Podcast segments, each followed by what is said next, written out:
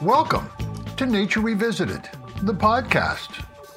My name is Stefan Van Norden, and on this episode, we are honored to be joined by John Perlin, the author of the newly enlarged and updated edition of his classic, A Forest Journey The Role of Trees in the Fate of Civilizations. First published in 1989 and recognized as a Harvard classic in science and world history, John talks with me about how civilizations rose and fell because of the way they managed their wood, their forests. Lessons that are very relevant today. And John also talks about the very personal journey that he has had over the years with the book. But first, a word from our sponsors Prairie Restorations from Princeton, Minnesota. Prairie Restorations is excited to sponsor today's episode of Nature Revisited. Founded in 1977 as one of the first native garden centers in the country, Prairie Restorations has grown and expanded the diversity of our native plants and services. Our mission is to produce and provide the most ecologically appropriate seeds, plants, products, and services to restore and manage native plant communities. Shop our online garden center and receive 10% off your order when you use promo code Nature Revisited. Be the change. Be a native gardener and help restore critical native habitat Visit prairieresto.com to shop the highest quality native seeds and plants.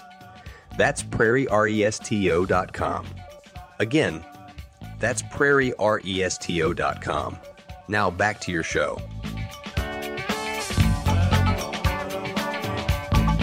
I'm going to start with your story. And what role did nature have when you were growing up? And when did trees and forests first interest you? I grew up in downtown Los Angeles. My parents were very helpful in my curious mind. And so I began planting crops in the empty lot next to our house. When I was about 10, I got this book on hands on experiments, and one of those was to fill a jar with water to put on top of an avocado pit to hold the base of the pit on the rim of the jar. So 90% was immersed. Several weeks later, I watched as the pit started to sprout, and I'd grown my first tree. The success of the experiment led me to enter a daily national syndicated question competition. It was called Ask Andy. And I sent in a question if the seed is so small, how does it grow into a tree so tall? And a week later, got a phone call uh, from the LA Times that I won and received as an award a book called The First Book of Trees. And that's how it all started. So, when did you first get the idea to start the journey that led you to writing your book, A Forest Journey? And why that title? to answer the first question, I had just finished a book called A Golden Thread 2,500 Years of Solar Architecture and Technology. And during that research, I found that the reason why people turned to the sun for house and water heating over the thousands of years, it occurred when people began to run short of wood. So then I asked the question, wood must have played a big role in these people's lives to make such a major change once they were running out of it. Found out that wood was the principal fuel and building material of almost every society from the Stone Age to the 19th century. And so I delved into the research that ended up as a forestry. And now to answer your second question, uh, about how I got the title. At the time, I was a uh, member of the University of California, Santa Barbara classics department, and I was walking with a graduate student telling him what I was doing, and he said, Did you ever read A Forest Journey in the Epic of Gilgamesh?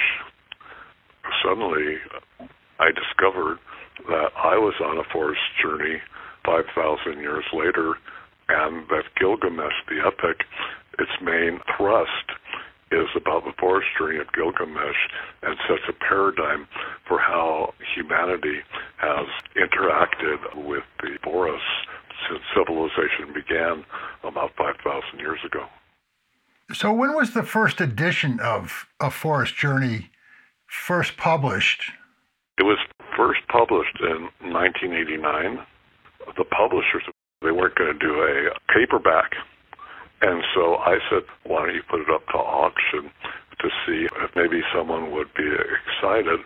And indeed, Harvard University Press, and it became a Harvard classic and one of Harvard's 100 great books ever published by the press. And so that was in 1991. Norton, who was my original publisher, saw how valuable the Harvard people found it. They bought back the licensing and came out with an, another edition in 2005. But in all these editions, nothing really new was added, and this is what makes the new book so different is that like about 30% of the book is new information. Instead of uh, just going back 5,000 years, it goes back 385 million years ago with the first true tree. So, can you explain why civilizations and forests have always had such an adversarial relationship.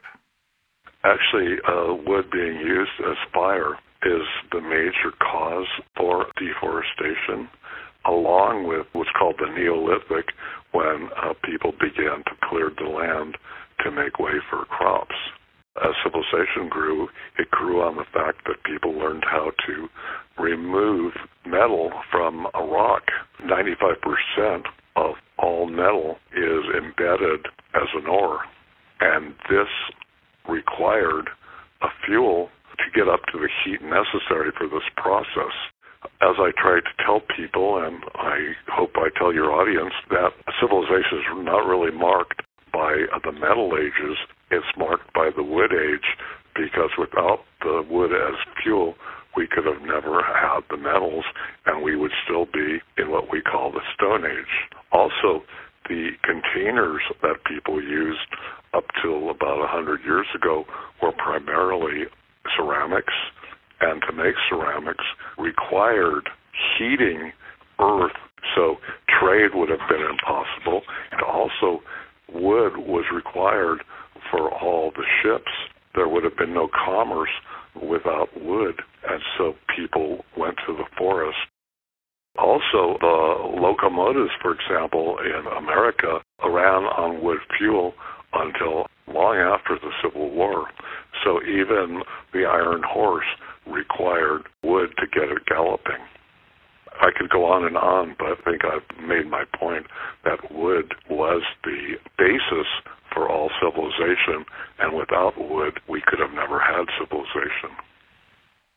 So, how has the deforestation of these forests affected certain civilizations? What happens is an abundance of wood is like a magnet for the growth of civilization. And when they deforest the trees that are growing in their vicinity, they either collapse or they become colonizers in other parts uh, of the world. An example of that is Greece. Greece started to run out of wood, and as a consequence, they expanded to the north in Thrace, and also they expanded to what's called Magna Graecia in Roman area. So colonization is one strategy that keeps a civilization going. And another example is Britain and the United States. the British first began running out of wood, and so they deforested Ireland, and then in America, they saw the only way of masting their great boats was in the New England forests. And so we see colonization is one of the strategies or choices that people make as they run out of wood. Or in other cases, as in the Mayan civilization, we see that once they grew beyond their forest limits, the empire just collapsed.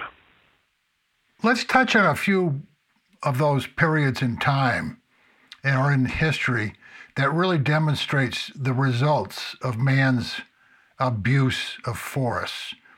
And let's start with, with Africa. The Sahara Desert, was that once a forest? That's one aspect of my research that really blew my mind was the Romans considered North Africa to be one of the major sources of Roman wood uh, for fuel the Sahara always existed, but its advances was caused by deforestation. And actually, deforestation is one of the big causes all over the world of desertification.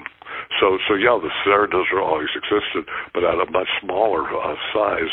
What strikes me as the most fascinating story is the rise of the Phoenicians the Phoenicians were people who lived on the coast of uh, the Mediterranean. Right above them were the great cedars of Lebanon. And this attracted the Egyptians who had no timber themselves.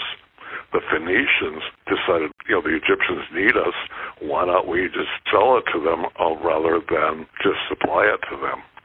And this gave rise to the Phoenician boats, which of course were made of wood even more important, they exported the language, exported alphabet to the entire European world.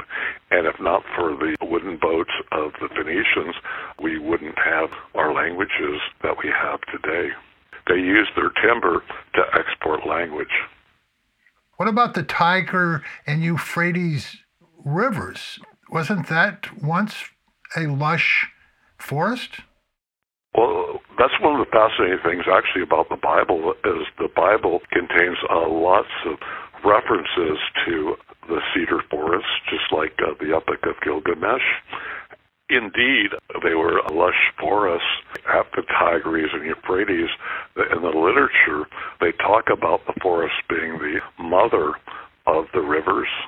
Once they were cut down, as the Epic of Gilgamesh illustrates, the mountains were bare and they were high in salinity as the timber came down the rivers to build Mesopotamia, the salt from highly salted sedimentary rocks also sent salt down and turned the Fertile Crescent over time into a uh, desert.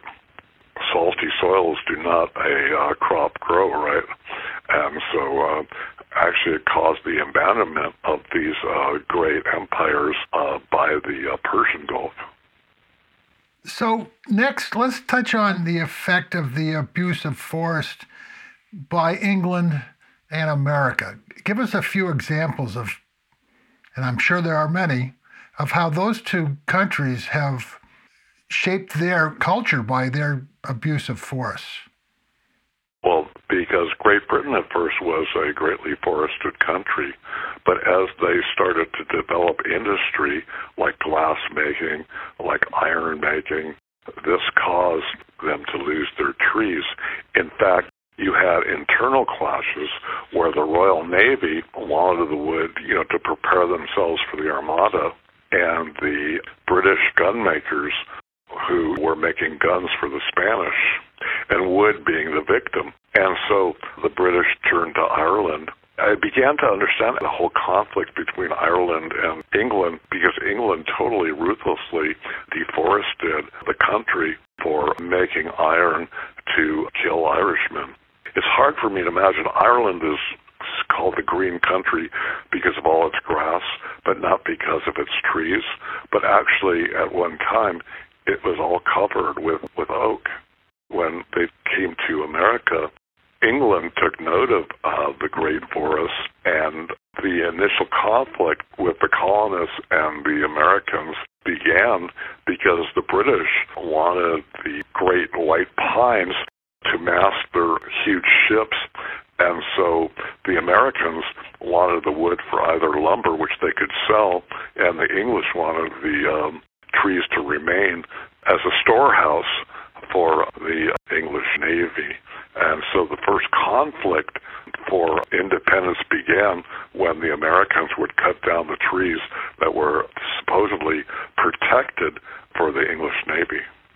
And also, the English realized that the storehouse of timber was incredibly valuable and should be kept away from their enemies.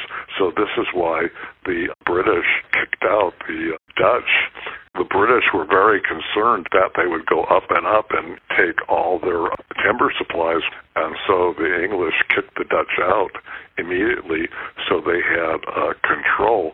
But unfortunately, they didn't realize that the people uh, settling in these areas would want the wood for themselves. And this also created a conflict between the American settlers and the native peoples because the native peoples wanted the forest to remain intact. So these were inevitable conflicts both between the British and the Americans and the Americans and the indigenous people. So, why do you think that your book wasn't written before you wrote it? Why has wood, as you are describing it, and as you put out in your book, the history of wood, why has it kind of been way off the radar for most people? I can only say that new eyes see new things. I asked the same question. Everybody thought I, I've gone on the deep end because I was telling people this is the key to understanding civilizations through the forest. I mean, I was totally, you know, nuts. So I had a lonely path for a number of years as I extracted these ideas. All of it is original research based on primary sources from the Times. You know, I shrugged my shoulders. I was at first. I said, "Am I the first one to think uh, on this grand scale?" And indeed, it proved to be true. Uh, one of the things that I love about your book is that you can open it anywhere and find fascinating and important information. The way you've put it together, it's quite fascinating. I really appreciate you saying that. It was almost like a religious experience. The deeper I got into the forest, you might say, you know, riding a forest journey, you know, the trees got bigger and bigger. It just spiraled. Doing this last edition, I spent four years discovering a whole new story that I hadn't touched before.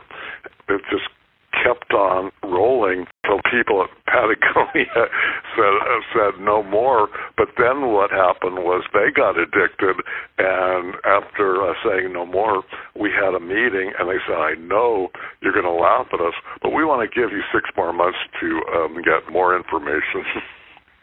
what are some of the important ways that we are connected to forest for our survival? For example, how trees affect the rainfall.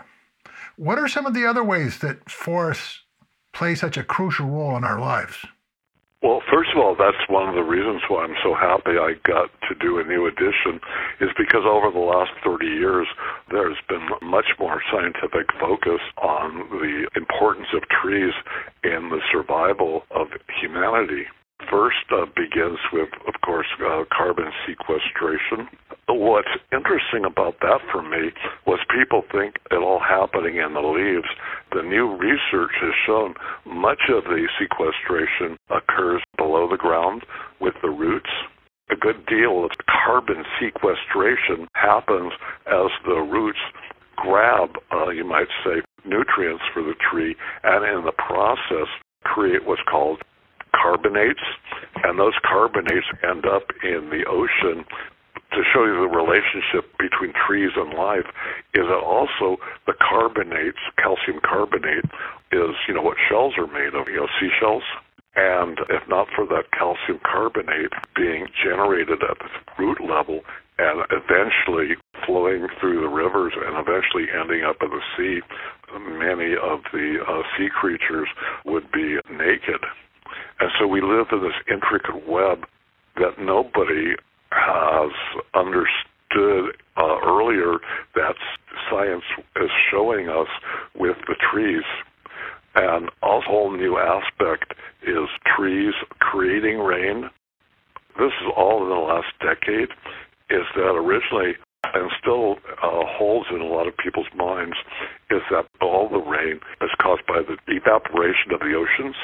And what they've discovered is that trees create at least about 40% of the rain. But even more important, they've discovered that trees, through evapotranspiration, provides a relay of the rainwater created from the oceans to thousands of miles away to give people water. For example, the rainforests in the Congo provide 40% of the rainfall that fills the uh, Nile River. Or another example is the Amazon, where it's turning out the people in all of uh, Southeast South America rely on that water. And as I try to tell people, you need water. Maybe you can give us some thoughts on what you just talked about the Amazon. It's probably the most famous forest on the planet. What are some of your thoughts on its ultimate survival and just how important that forest in the Amazon is? I'd like to preface this by telling you that the Great American Forest that extended from the Atlantic coast almost all the way to the Mississippi was as great a forest as the Amazon. You know, if I tell you that Indiana was once in the middle part of the 19th century, Indiana was the most important timber bearing state in the uh, Union and there were parakeets, there were all these exotic birds, and in fact, there were millions of bison flourishing in the Allegheny Mountains. Uh, what happened in the Great American Forest is what's happening in the Amazon today. And if we don't uh, heed the lessons that are in a forest journey, then we're bound to lose, uh, they call them the, the lungs of the world. But uh, we that in the 19th century, the lungs of the world were located in our country. You have the same processes happening in the Amazon. Not what you hope, but what do you think that people should take away with them after reading A Forest Journey? I think A Forest Journey is what I would call biohistory, where for the first time we see the underlying story of civilization, and that is the trees. And so it's like a biohistory for the first time. And once we realize that the real mover of our lives are the trees, then hopefully people will begin to take on a new ethos that is stay out of the forest. As we all know, words are important. You talk about the forest, not necessarily the tree. We have these ideas about trees and how important trees are, but your book is talking about how important forests are. The focus is on the forest. Right some people say, well, look, all the trees in the eastern United States are rebounding. But when you look at the size of those trees, you realize that Daniel Boone could have never built a log cabin with uh, the way the trees are today because of looking at the trees rather than the forest. For example, I could not believe people being aware of this uh, 5,000 years ago when Gilgamesh and his buddy Enkidu destroyed the cedar forest. As they go down the Euphrates with rafting logs, Enkidu, Gilgamesh's partner in crime, he suddenly gets the realization and he says, and this is written 5,000 years ago, he says, I think we've turned the forest into a wasteland. What will our gods think of us? that, I think, is the greatest conclusion that I hope everybody leaves with after they've read the book.